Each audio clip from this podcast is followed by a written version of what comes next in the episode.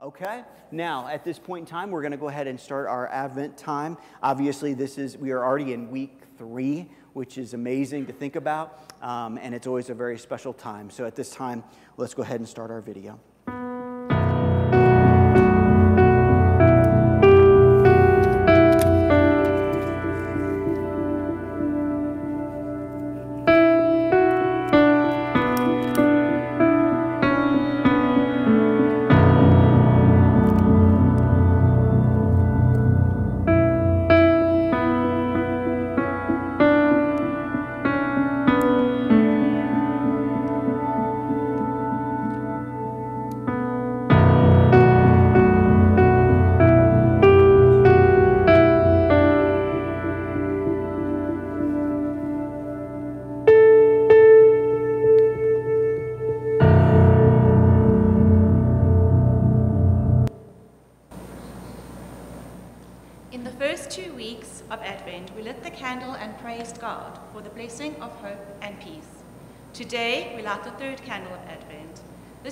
Candle of joy. As the coming of Jesus our Savior draws near, our joy builds with our anticipation of his birth. From the book of Isaiah, we read the words of our Lord Be glad, rejoice forever in my creation, and look, I will create Jerusalem as a place of happiness. Her people will be a source of joy. I will rejoice over Jerusalem and delight in my people. And the sound of weeping and crying will be heard in it no more. That's from Isaiah 65, 18 to 19. Paul also writes to the church at Galatia, but the fruit of the Spirit is love, joy, peace, patience, kindness, goodness, faithfulness, gentleness, and self-control. Against such things there is no law. That is from Galatians 5, verse 22 to 23.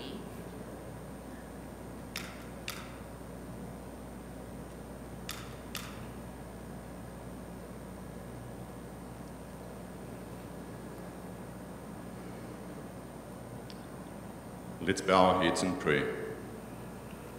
Dear Lord, thank you for sending us a beautiful gift of your Son. Thank you that through him our mourning can be exchanged for joy. Thank you. We pray, Lord, for the many people out there who still do not have yet found the joy that comes from knowing you. May you touch their lives in this time.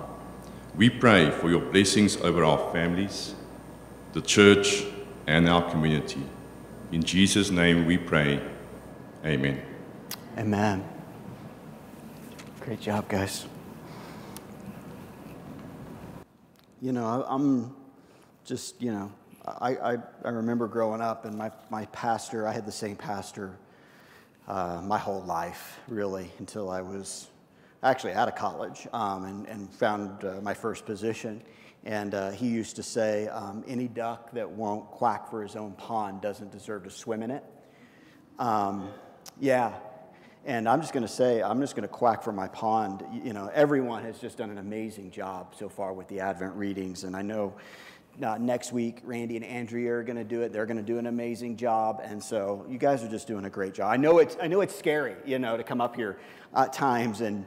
Um, you know, there's lights and people and, and, and stuff, but everybody, you know, Dan and Christine last week and Jim and Tammy the week before, and I mean, everybody, you guys just did an amazing job, and so I'm just proud of you. And I know it's, like I said, it's not easy, um, but you guys are doing a great job celebrating with us, and so thank you. Good job.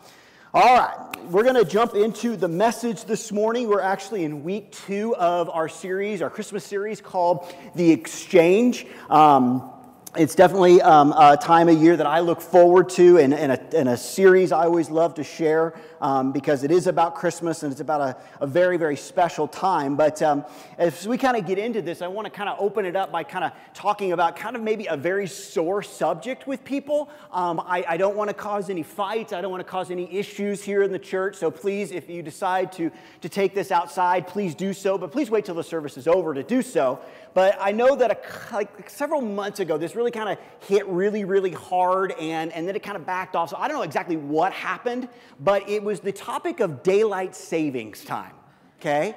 You remember that? And it was like this was the big deal, and all of a sudden, supposedly, maybe we were going to lose it or we were going to keep it. And there were people, some people said, "Oh yeah, we should get rid of it totally. We should go totally Arizona." If you don't know, Arizona doesn't have daylight savings time, um, or, or, and we should do it throughout the country. And other people were like, "No, no, no." And and I had a very interesting idea and thought and and and and focus when it came to uh, daylight savings. So at times I would listen and somebody would say, oh, this is why this is better. And I'd go, yeah, I guess that makes sense. And then somebody on the other side would kind of begin there, oh, this is why we should throw it away or keep it or whatever. And I would listen. And, and I know this is going to sound weird and I know it may sound somewhat not surprising. But when I thought of daylight savings, I, the, the thing that I really began to think about was not what most people consider to be the argument or the discussion or as far as what was the most important thing when it came to daylight savings time. I started considering something very, very more important, at least in my heart, and that is the topic of Christmas lights. You see, my thought was, and this could be totally wrong, and if you want to tell me after service, feel free. But my thought was, you know, the thing that I like about daylight savings is that it gets darker quicker, and that means Christmas lights come on sooner, okay? That means that instead of Christmas lights coming on at maybe 5:30 or 6 this time of year, they come on at like 4:30, okay? Maybe 5 depending, especially as we're getting close to uh, December 21st, okay? And so I like the fact that it gets darker earlier. I like the darkness because of the light that comes a part of it. But here's what I've learned as well, okay? It is amazing to me when January hits, and not just like January, like first or second, but like when we're finally starting to see everybody remove all the Christmas lights, how dark it can seem to be. See, like this time of year, it's like, it, it, yeah, it gets dark sooner, but you know, you drive down the street and there's lights on all the houses, or at least all those that aren't Grinches. Anyway, I'm teasing. Um, and, and all the lights are up and all it's bright and it's cheerful. Maybe you got Christmas music played in your car, you're driving around having a good old time. There's a light out there that seems to help with the darkness. But what I've noticed again is when those lights begin to be put away, when it's January 2nd, 3rd, 4th, and slowly in your neighborhood, those lights begin to be removed, it's amazing how dark it can seem. It's amazing how, at that moment, I'll be honest, if you said, Do you want daylight savings time to go away? I'd go, Yeah. Like, I think I would rather have the light telling you right now, December, you're never going to get me to change my mind. I want it dark because I want to see the Christmas lights. Last week, we talked about the idea of the exchange. We talked about how Jesus has come, and one of the reasons that he came in, in this time is to exchange some things in our hearts and in our lives. Last week, we talked about this idea of the exchange between a crown of beauty for ashes. This morning, what we want to talk about is we kind of continue this theme and this idea of, of what Jesus came to do for us and during this time is we want to talk about this exchange of, of darkness for light. Darkness for light. Let's pray. Father, we love you. We do thank you for this opportunity and this time. Father, we pray that you would just be a part of everything that's said, everything that's done. We love you and we thank you. In Jesus' name, amen. Amen to really kind of get an idea of how this is all working and kind of what God intended for light and darkness, we need to go back to the beginning. We're going to go back to Genesis 1. This is a scripture that, that a lot of you have heard before, but maybe we're going to look at it in a slightly different way than maybe you typically look at the creation story. And so we're going to kind of look at first the nature of darkness and light, kind of what, what, what they were uh, made to do, kind of how they worked, but also how they, in some ways, at least in the darkness concept, were corrupted and destroyed destroyed by the enemy. So let's look at it together, starting with Genesis 1. We're going to start with verse number 2. It says, This is what it says. It says, The, the earth was formless and empty, a darkness covered the deep waters, and the Spirit of God was hovering over the surface of the waters. Let's keep that up there, but let's kind of explain here what's going on, okay? At this time, what we know, obviously, Genesis 1 1 tells us in the beginning, God created the heavens and the earth. So everything you see, everything that is about us, or everything about you and me, was created by God. God made it all. And so, in this part of the creation story, there's this concept that, that basically we see this uh, uh, earth was formless and empty, it was void, some translations say. And basically, there's a darkness that's covering the surface of the water. Now, we know in other portions of Scripture that at this time, obviously, God the Father, God the Son, and God the Holy Spirit are all there. Okay, we even see here that the Holy Spirit, the Spirit of God, is hovering over the surface of the water. So that's kind of where we're at. This is the context here. Is, is there's, a, there's a world that's dark, there's a world that's kind of swirling, there's a lot of chaos, there's, there's kind of a form and voidness of it all, but it's still there, and God and the Holy Spirit and Jesus are still there with it. Now let's continue on verse 3. Then God said, Let there be light. And there was light. And God saw that the light was good. Then he separated the light from the darkness. God, God called the light day, and he called the darkness night. So, in this concept here, we see a separation that takes place. We see light and we see darkness. We see darkness that is already there. It's already being taken, uh, uh, you know, basically hovering over the waters, but it is something that is created by God. And then we see God speaking forth the idea of light, and then a separation takes place. And God basically says, the light is good, and he separates the day from the night and calls it day and night versus the light versus the day. Now, something we need to understand here that's very important Okay, when we think about light, when we think about the concept of light, we typically think of it in a physical way. We think of what produces the light that we usually enjoy in our world today, which is the sun. However, sun, moon, all those things are not created till day four of creation. So at this point, sun's not giving off light. At this point, light is created in a different way. And the darkness is a little bit different as well. Because darkness and light, when you understand it as a physical understanding, okay, is, is basically created, obviously, when there's light from the sun versus the darkness, the lack of that sun. So we have to understand here this is something different. We actually see in Scripture another explanation or another showing of the concept of this darkness, and it's actually found in Exodus 10. So we're going to jump a few thousand years ahead to Exodus 10 21. This is what it says. Then the Lord said to Moses, Stretch out your hand towards heaven, that there may be darkness over the land of Egypt, a darkness to be felt.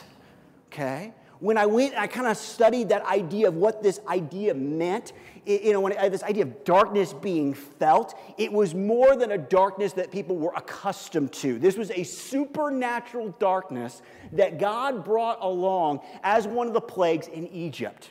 So we see here something interesting. We see this idea of light not being produced necessarily from the sun. And in fact, and this isn't in your notes, but later on in Revelation, at the very end of things, we see that basically, once again, that light is back. That light is not produced by the sun or the moon or the stars. Scripture tells us that. That light actually radiates from the Lord and basically lights our world. So, and then we also see this idea of darkness, this idea of something deeper than basically you going into the closet and turning the light off. Basically, what we're trying to explain here is there's a spiritual aspect to this concept of light and darkness. It's in your notes. Light and darkness is more than a physical substance, it also has a supernatural aspect of it. So, this morning, when I talk about this concept of darkness and light, we're talking about that supernatural thing. I know it's very easy and it's not a problem if you go there to help you understand some of these things, to kind of think about this idea of dark versus light, meaning basically as you turn on the light switch in a dark room. But when God here is creating light and darkness, we're seeing something a little bit different, a little bit deeper, a little bit more supernatural, a little more spiritual speaking. And that's really what we want to talk about this morning. Isaiah 9 2 is a very popular verse. We actually read it last week, I believe, uh, when, we, when we lit the candles. And this is what it says in Isaiah 9 2. It says, The people who walk in darkness will see a great light. The people that walk in darkness will see a great light. For those who live in a land of, once again, this idea of deep darkness, a light will shine.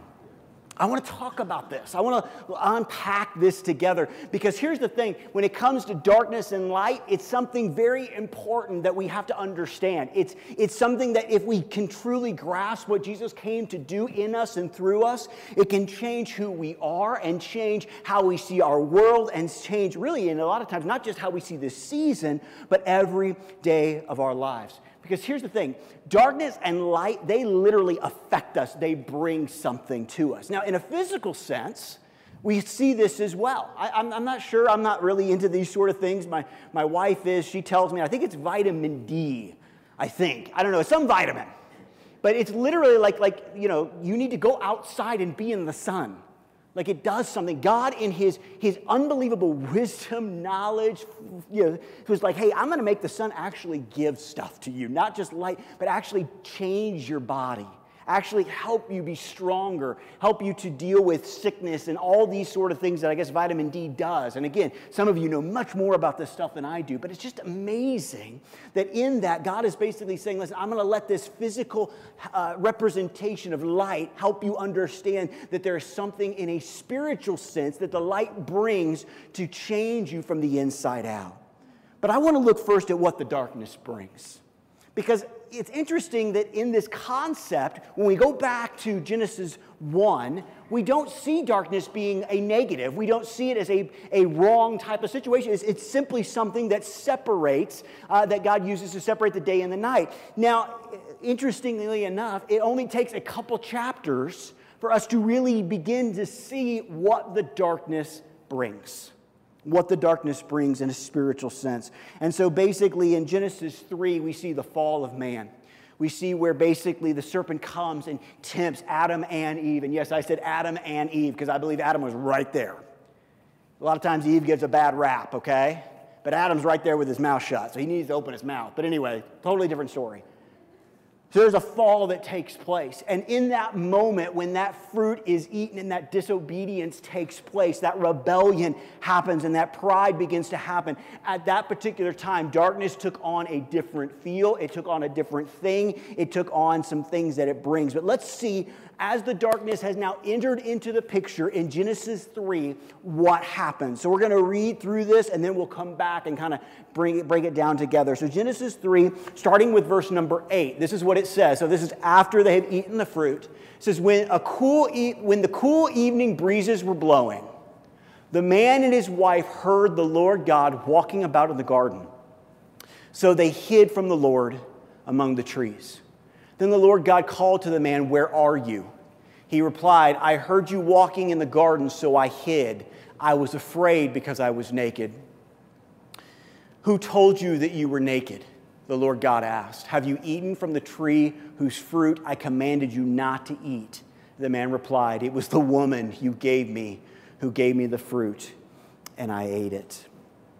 Keep going on verse number 13. Then the Lord God asked the woman, What have you done? The servant deceived me, she replied.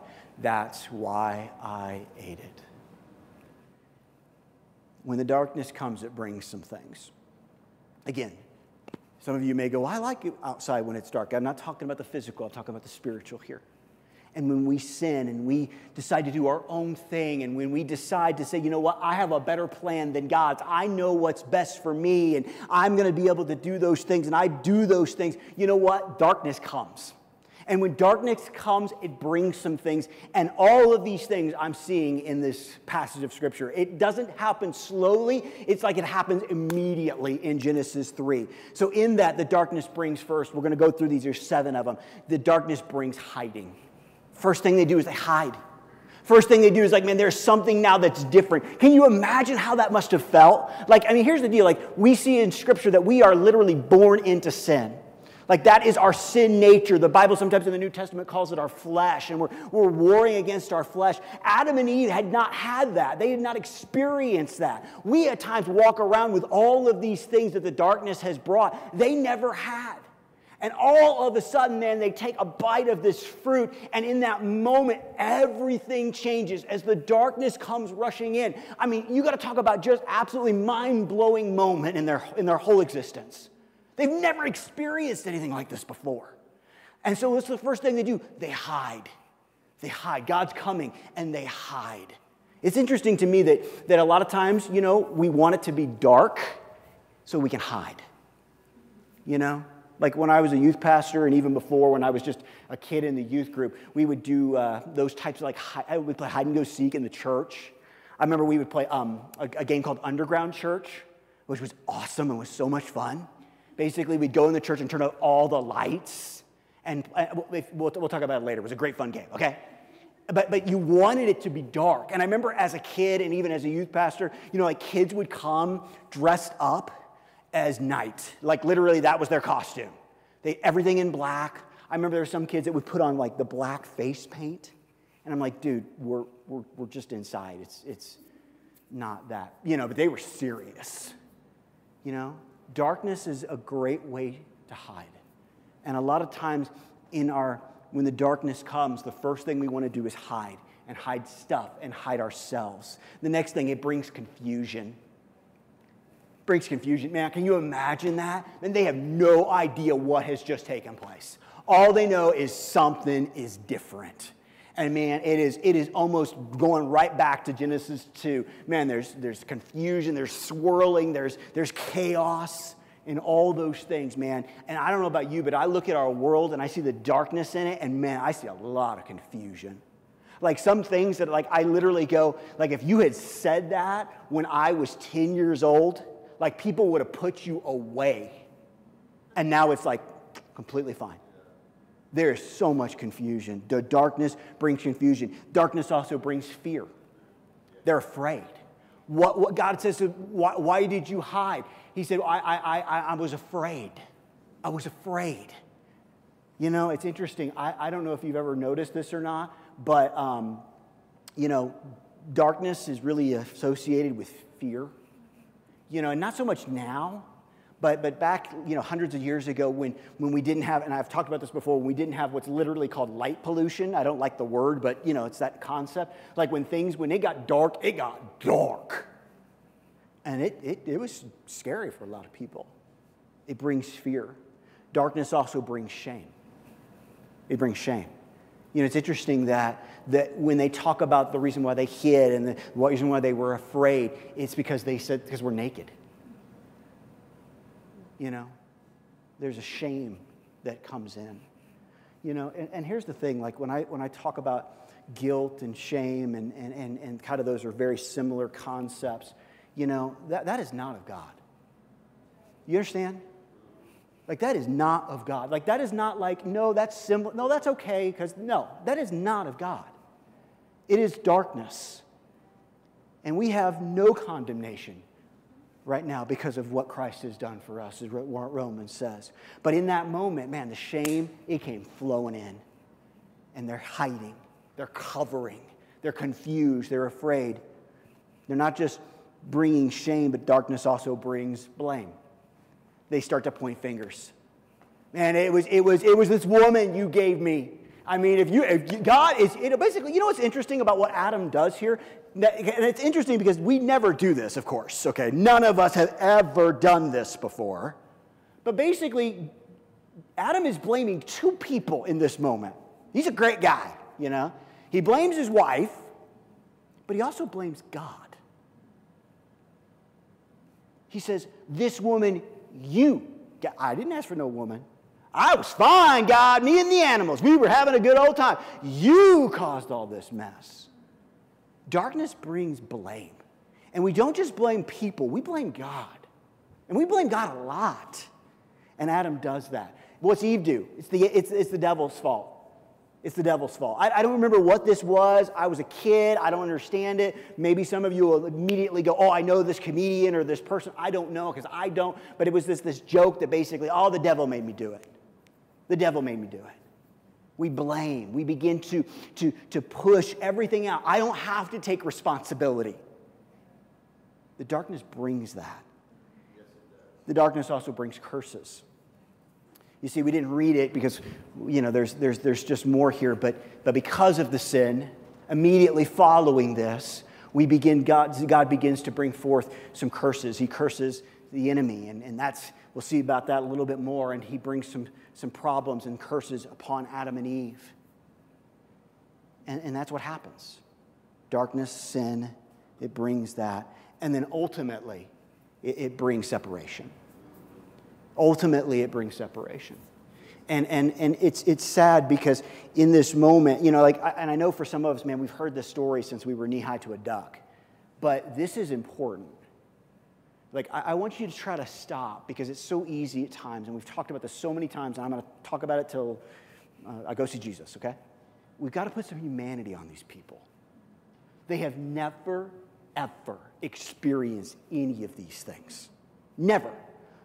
Never. They've never, fear, didn't even know what it was. Confusion, what's that? Shame, are you kidding me?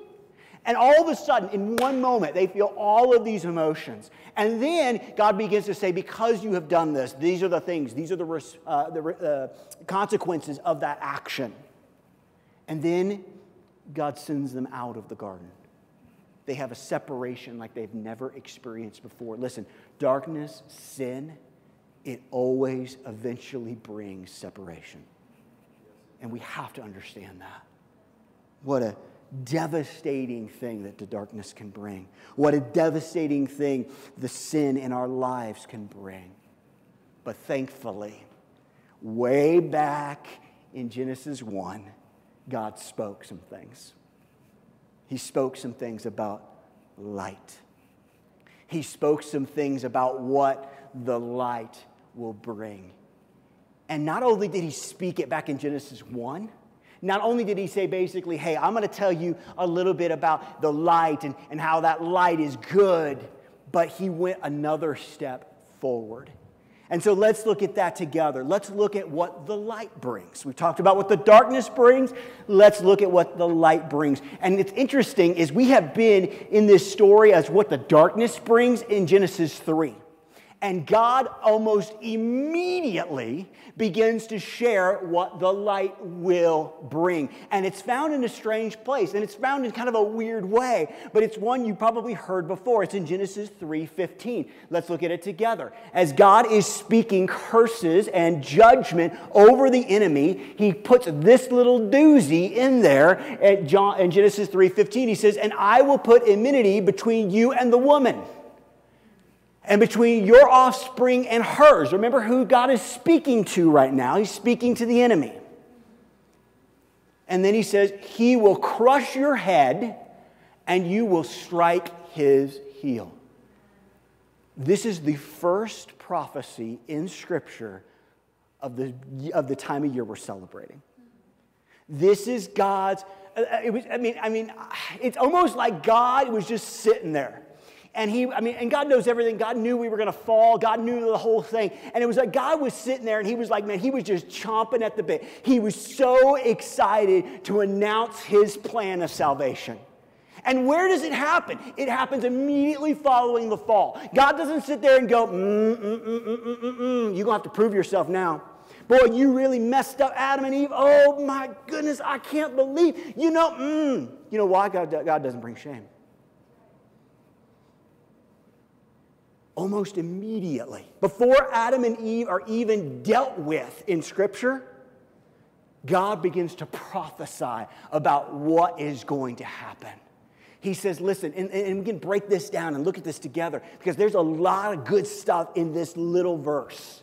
In that concept, and leave it up there, he talks about this idea of this, this fight that's to take place.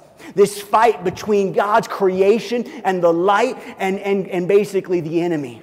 And it's not just going to take place on a physical on a physical plane, but in a spiritual plane. And he basically says, listen, between you and the woman, between your offspring and hers. In other translations, what we see is the seed of woman is used or used to explain that concept of offspring of hers. You know what it doesn't say? It doesn't say the seed of man. It says a seed of woman.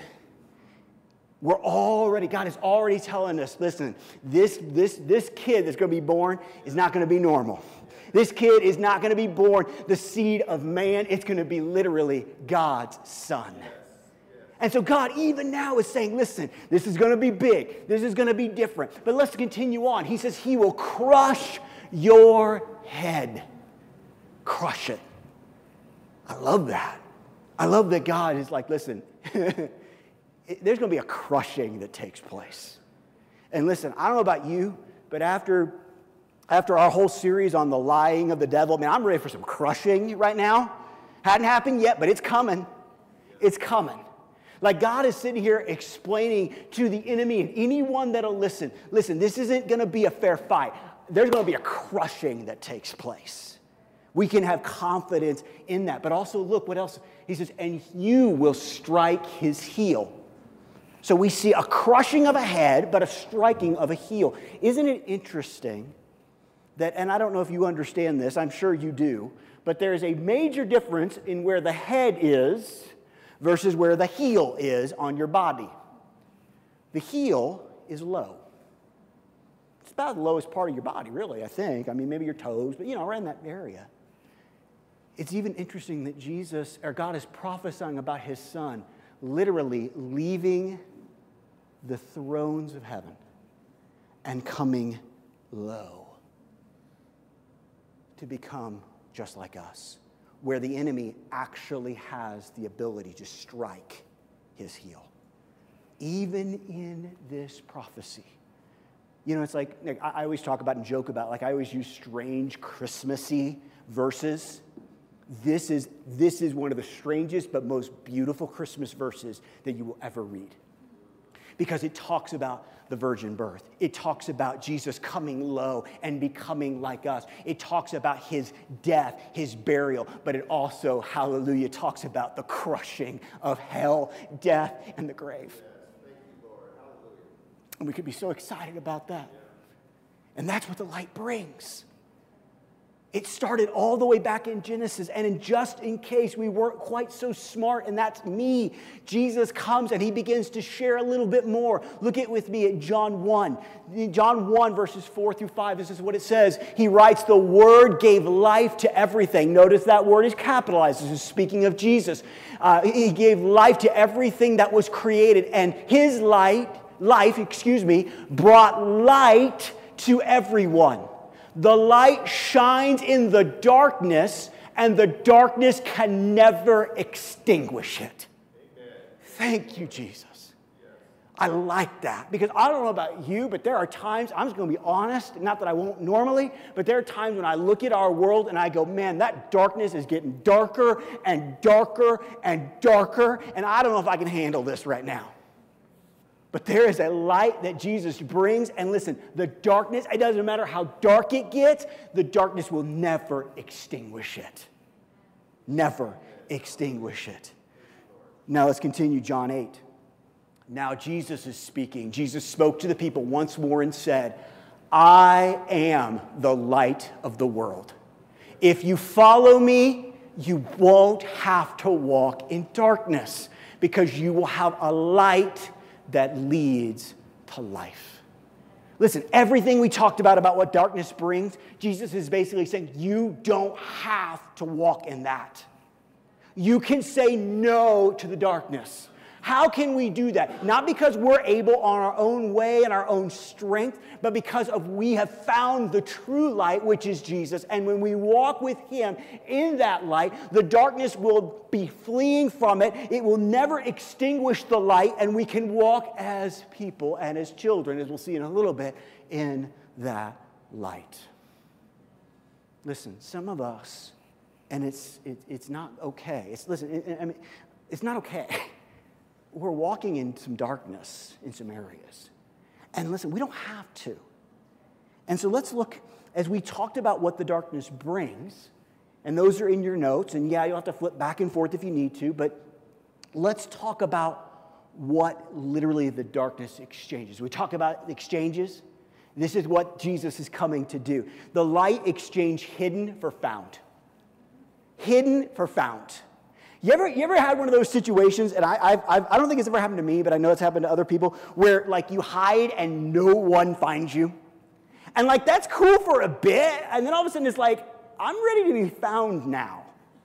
I'm not, I'm not okay with this anymore. Like, like I, I want to have, I want to be found. I want to be in the light. I'm tired of hiding in the darkness. Listen, listen, the light will find you. We see that in, in, in, in so many neat scriptures, but the concept of there's this uh, series of parables that, that, that Jesus tells about the lost sheep and the lost coin and the lost son. There is something special about being found. And when the light comes, the light wants to find you. Next, the light exchanged confusion for direction. Listen, if you are wandering around in confusion, you might have a situation where it's not so much about the confusion, it's about the fact that you are not walking in the light. Okay? You need to understand that. The light brings direction. Okay? We know about the light of Jesus. We know about how the scriptures are called the light. We need to look at these things if we're looking for direction and let the light come and give it to us. Next, the light exchanged fear for peace. For peace. You don't have to walk in fear. You don't, listen, listen, I'm telling you right now, I don't like things that jump out at me. I don't like things that scare me. I don't like that. And so, you know what I'll typically do? I won't walk into a dark room. I know that's simple, but I won't do it. Unless, I, you know, unless you know, something's wrong or the lights are out. You know what I mean? I'll turn the light on.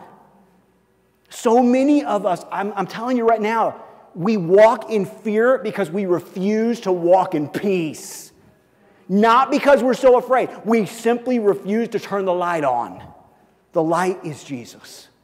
It's walking with Him, allowing Him. Because here's the thing when we know that we're walking with Him, when we know that He's guarding us and guarding our steps and walking with us, we don't have to walk in fear. Perfect peace drives out all fear. And we need to understand that. Next, the light exchange shame for acceptance. I love that. Shame for acceptance. Because you know what? There's a lot of people, we walk around with this concept and this idea of shame, and we walk around with this idea of I'm naked, and God will never take me as I am. And listen, that is a lie from the deepest pit of hell. It is. You're accepted and you're loved. You go, but Aaron, I'm not perfect. None of us are. We're not we are still sinning. We're still messing up. We're being transformed. We talked about that a couple, uh, a couple months ago. We talked about this idea of sanctification and regeneration and those words and how they're different. We're still being changed, but you know what? God loves you. God accepts you. When we accept Him, He's like He welcomes us into His family, and we don't have to walk in shame anymore. Next, the light exchanges blame for guiltless. Guiltless. This idea that, you know what? It's not your fault. It's, it's God has made all things new in you. It's so important. So instead of pointing the fingers at everybody else, because of God's forgiveness and grace, we can say, you know what? I can stand justified and righteous before God. I don't have to point fingers because God's wiped away all my sin. Next, the light exchange curses for blessing curses for blessing. Remember, that idea of blessing is that idea of favor. You're favored by God. God is for you, He is not against you. The last one the lights exchanges separation for closeness. I love that. Yes, here's the thing God could have saved us and gone away. You realize that? And God said, No, no, no, no, no, no, no, no. Not only not only do I want to be close, Scripture tells us that the Spirit of God actually lives in us. I don't know how much closer you can get. We went from a situation because of our sin where one guy could walk in one time a year. If anything was done not correctly, that was bad news for the guy, to where now the Spirit of the Lord is living in us. Like that, that's the exchange that God does in us. Is that idea of when the darkness is gone, man, it, it is gone. It's extinguished. So, understanding all of this, let's kind of look and close with some application. Let's look at some the results of this light and darkness exchange. There should be something different because of it. Let me give you a perfect example going back to the physical or whatever idea. If I took you and I was able to black out everything in this church Everything in this room. So we put the blackout curtains on, the windows, all the lights. I mean, I, I mean, I'm talking about dark, like you cannot see the hand in front of your face, darkness. You, you've been there, you've experienced that. Okay? And then I snuck in those huge spotlights that they use at like openings of like the mall. You know what I'm talking about? You know, like they used to use them for like Hollywood premieres or something back in the 50s. I don't know, maybe. I mean, those humongous spotlights that like you can shoot up and they do this, you know, wave and all that sort of stuff. And, and real quietly, I brought in um, a hundred of them. And I placed them all around the outside, all around the edges. And in one moment, I turned them all on. First of all, you'd be blinded. Second of all, there would be some definite results of that. That's just physical. When God exchanges light for darkness spiritual, there are going to be some changes. And there should be some changes. So let's look at this together. First, the light changes who we belong to. Who we belong to. Look at 1 Thessalonians 5 5. It says, For you are all children of the light and of the day. It says, We don't belong to darkness and night. Listen, listen. We need to understand that in our world, there are still people who are children of the night and of darkness. Okay? We sometimes forget that. And because they act like that, we get angry and we shout at the darkness we get angry. How could the darkness do that? How could the darkness be that way? How could a child of the darkness and of night act that way? Simple. They're simply acting like their father. Their father being the king of the darkness. We need to stop yelling so much at the darkness and instead be the children of the light, that light that can never be extinguished that light that when it enters into the darkness changes some things. But here's the deal we have to understand who we belong to, okay? A lot of times, unfortunately, because of things that happen in our lives in the past or in the present, we, we tend to forget who we are in that. We belong to God. Next, the light changes how we live the light changes how we live. Ephesians 5 8 through 9. It says, For once, for once you were full of darkness, but now you have light from the Lord. So live as people of light, for this light within you produces only what is good and right and true. Okay? Remember, remember the concept of, of bringing in all the spotlights?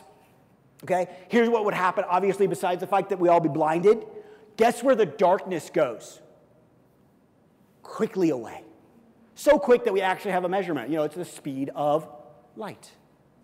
Listen, the light should change how we live our lives. Listen, I am not, hear me here. I do not believe that what God has called us to do as a believer of Christ is to hide in our homes and in our churches and make sure we only surround ourselves with other light bearers. You understand? That's not what God's asked us to do. That's not what the Great Commission commands us to do. It says, go. Basically, saying, go be light in dark places. Okay? What I am saying is this when you are around people at your work or in your home or, or at your school or wherever it might be, and you're noticing that, man, I'm not necessarily being a light. In fact, I'm being influenced by the darkness more than I'm letting the light influence others. That's an issue. That's something we need to look at. That's something we need to adjust because the light should change how we live. Because listen, when there's darkness in this room, there's things you can't do no matter how much you wish you could. But when lightness comes, things can change. Let it change you. Let it change how you live. Now, listen, I'm not saying that that means that all of a sudden you're going to just magically all of a sudden be perfect. No, no, no, no, no. This is a process, this is a journey. But allow that to happen Allow the light of your life to change how you live because when you do that, what you'll find is it will produce what is good, what is right, and what is true. We want that. Number three, the light changes our identity.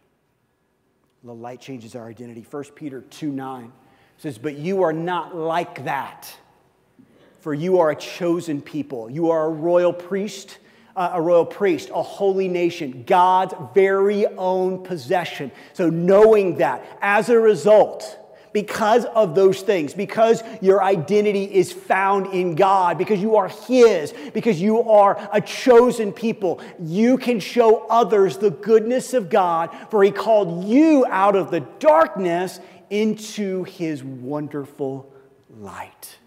Changes who we are it changes who we are, not, not just who we belong to, not just the way we live. It literally changes us from the inside out. Paul tells us that, man, that we are a new creation. The old is gone. Behold, the new has come. For some of us, man, we need to stop uh, walking around like our identity is found in shame and confusion and, and, and, and, and, and fear, and instead say, no, no, no, no, no, no, no, no, no, that's not who I am. I may feel that way at times. I may experience those emotions at times, but that's not who I am. I'm a child of light. I bring the light. I don't live in the darkness. The final thing, the final thing, the light changes our mission. The light changes our mission. Matthew 5. Now, listen, this is interesting. Because in Matthew 5, Jesus is speaking and, and remember, Jesus in, in John 8 has declared himself the light of the world. But now Jesus is speaking to you and to me. Look what he says about us. Look what he says in Matthew 5. He says, You are the light of the world. You are the light. now that that's that already is like whoa whoa whoa whoa no no no Jesus you, are the light you, you, you be the light and Jesus says no no no no no I'm coming so that I can do something inside of you so that now you can become the light. But look, he continues, like that would be enough. But he continues, he says, like a city on a hilltop that cannot be hidden. He says, no one lights a lamp and then puts it under a basket. Instead, a lamp is placed on a stand. Verse 16. There it is. Where it gives light to everyone in the house. In the same way, in the same way, let your good deeds shine out for all to see, so that everyone will praise your heavenly Father. It changes our mission. It changes the fact that, you know what, we're not here just to be, excuse me, not just be light for you and for me. It's not about just showing up here on Sunday. Is that important? Absolutely. It's not about that alone. It's about going out and being a light on a hill. It's about not putting our light under a basket, but instead letting it shine out, letting people see hey, no, no, no, there is something different about living in the light versus living in the darkness. Like I mentioned earlier, I feel like for at least you know, decades now, maybe longer, I don't know, I haven't been alive that long it seems like the church has gotten really, really good at just shaking their finger at the darkness. Ooh, you dark people. Going to hell in a handbasket. And we've really not been the light. We haven't been willing to say, you know what? When the light enters into the situation, the darkness will flee. And one of the things that Jesus came to do in us and through us when he came 2,000 years ago was to exchange some things. It's interesting to me that, and we'll go back to the kind of the Christmas story as we understand it, that the wise men, they follow a light in the east. It's a star. We know that.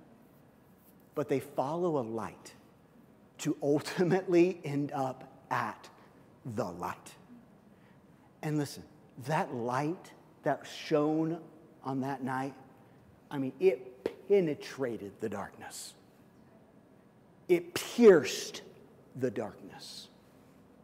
It changed the things around it.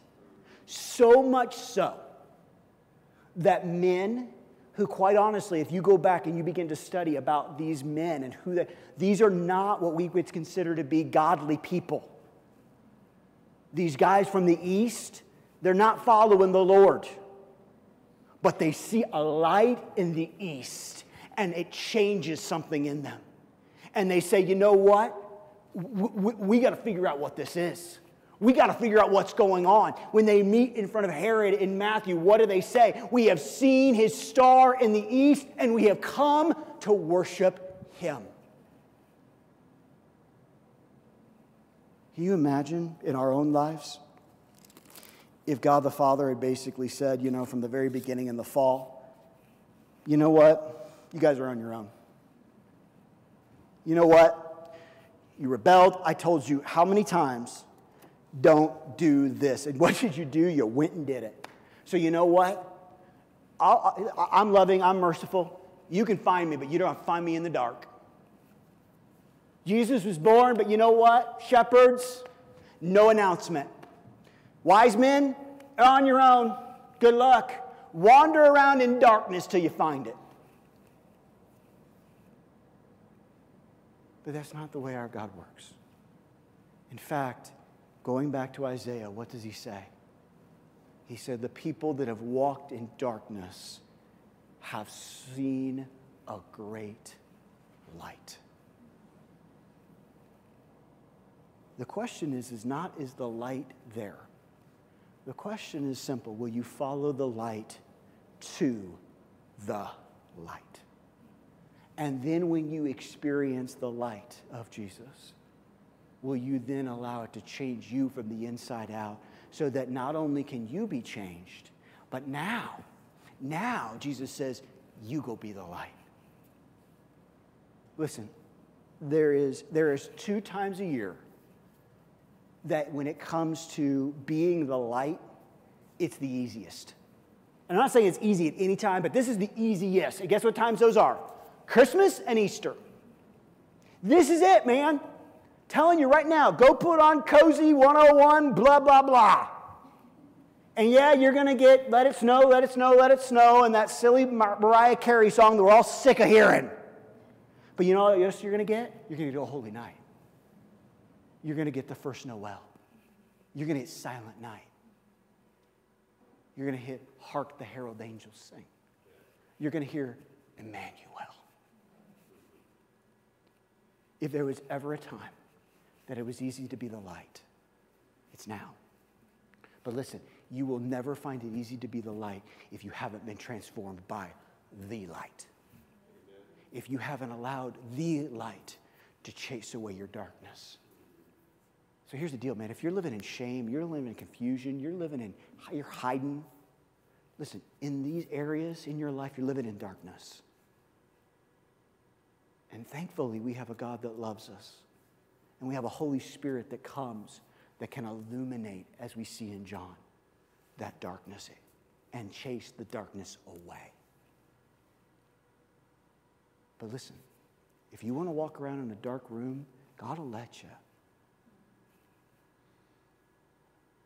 But listen, if we're called to be children of light, I think for some of us in some areas, we need to start letting the light of God flood in again. Now, here's the deal, and I'm just going to be honest with you. Going back to the concept of all those spotlights, if I turn those on, uh, it's going to hurt your eyes. Okay? It's going to hurt your, it is going to be blinding. It's going to be kind of hard in those moments. But here's what I've learned you will adjust. Because you were created, here, you were created to walk in the light. You were created by God. The darkness, you were never created for darkness. So, yeah, there's moments where there's, when things are illuminated in our hearts and our lives, they can be a little painful, they can be a little revealing. But I promise you, when you start walking in the light and you stop walking in the darkness, you will begin to really fulfill the calling that God has for every single one of us. Stop walking in darkness. Jesus came to exchange it. So let him exchange it. Let's all bow our heads. Let's close our eyes. We're going to close very very quickly here, but I think we need to close by simply asking a simple question for everyone that's here and online. There some, are there some areas in your life that are dark? Now, for some of us, we may go, you know what? I don't really know Jesus. I've never really accepted him as my Lord and Savior. And in that situation, spiritually speaking, Scripture tells us that you are walking in darkness, like total and complete darkness. No wonder you're dealing with some of the things you may be dealing with. But Jesus came to bring light so that we can walk as children of the light and walk not in darkness but in light. And here's the thing. We used Genesis 3 and and, and we only did seven and, you know but we could have done a hundred of what the light brings. But man the light brings forgiveness. The light brings grace. The light brings love. The light brings fulfillment the light brings direction i mean all these things the light brings look at the fruit of the spirit the light brings it all patience and peace and goodness and kindness, self control. The light brings it all. And so this morning, if you go, you know what, either here or online, you know what, Aaron, I, I've never really accepted the light. You can this morning. Scripture teaches us that if we believe in our heart and confess with our mouth that Jesus is Lord, we'll be saved. It's as simple as that. And you can experience that. You can go from light, or you go from darkness to light. You can go from death to life by simply accepting the plan that Jesus has for us that was prophesied all the way back in Genesis 3. Because Jesus did come, He did live a sinless life. He did die for us and our sin, and He did rise again, and He is at the right hand of the Father now making intercession for you and for me. What's that mean? It's simple. Right now, Jesus is praying for you. And you know what he's praying? He's saying, please, please accept my light. Please come home. You don't have to walk in darkness. I came and I died so you wouldn't have to live in lands of deep darkness. Come be in the light. And the way we do that is we simply pray that prayer. It says, Jesus, I believe that you are who you said you are. Jesus, I believe that you're God's son. Jesus, I believe that you died for me. And so, Father, if I never have, I accept that love. I accept that forgiveness. I believe in my heart and I confess with my mouth that you are Lord. You are my Savior.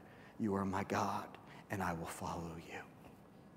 If you do that, if you say those things and mean it, it. Darkness gone, darkness extinguished, darkness flees, and instead, his marvelous light has come in. For the rest of us, though, that maybe have experienced that moment, there's still areas in our hearts and our lives that darkness can kind of creep back in at times. And you know what? I, hear me here. Like, like sometimes we justify that. Like, well, it's just a little bit of darkness. No, like, like, like. I've never met anybody in my life that's basically like, you know, it's okay. I just got a little bit of cancer. No, no, no. no. We, we, we, we celebrate when the cancer's gone, when it's been eradicated. Yeah, I don't know if you've ever seen these stories of people in hospitals and they're in the cancer center, and some of them they have bells. Have you seen this?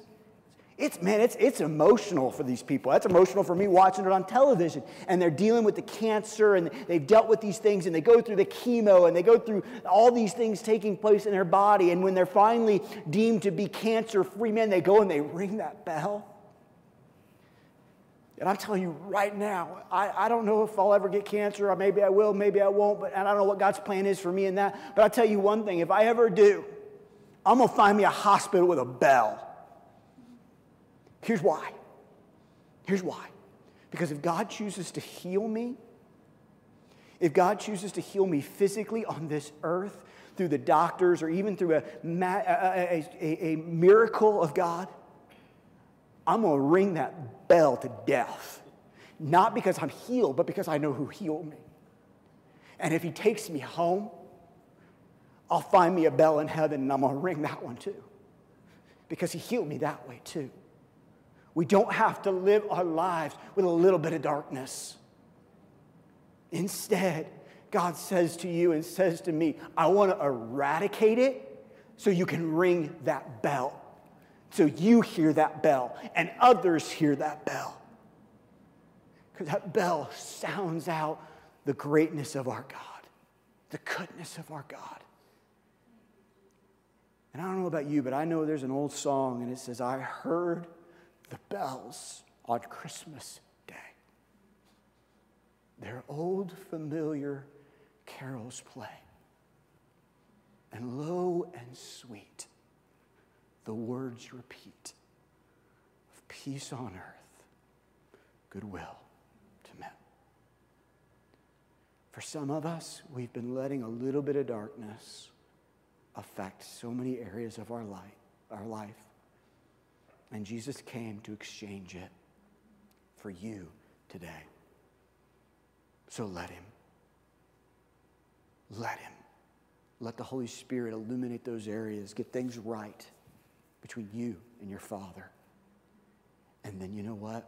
Ring your bell and celebrate that God has brought light, not just to this world during this season, but to your life and to mine.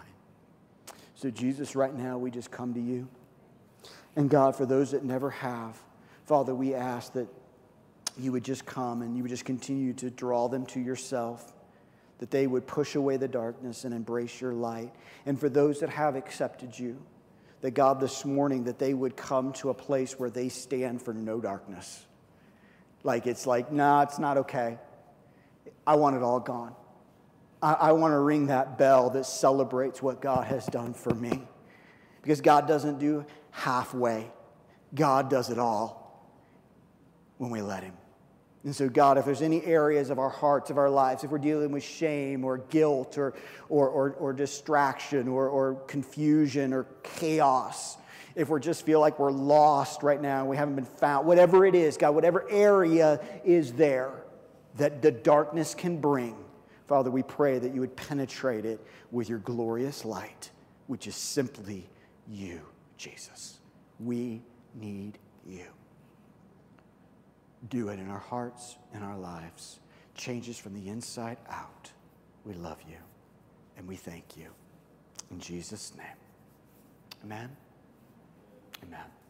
Thank you, Lord. Well, listen, I love you. Appreciate you all. Listen, I know there's a lot going on this time of year, and it's fun and great and all these things, but I want to encourage you be the light, okay? Jesus came, He was the light, and now He's called us to be the light. So listen, put up your Christmas lights, turn them on bright, but you be a light in a dark place too. All right? Awesome. Ladies, remember 3 o'clock is the paint party. Christmas Eve is coming. All these things are coming up. Want to make sure you're aware of them. Have a great week, and we'll talk to you soon.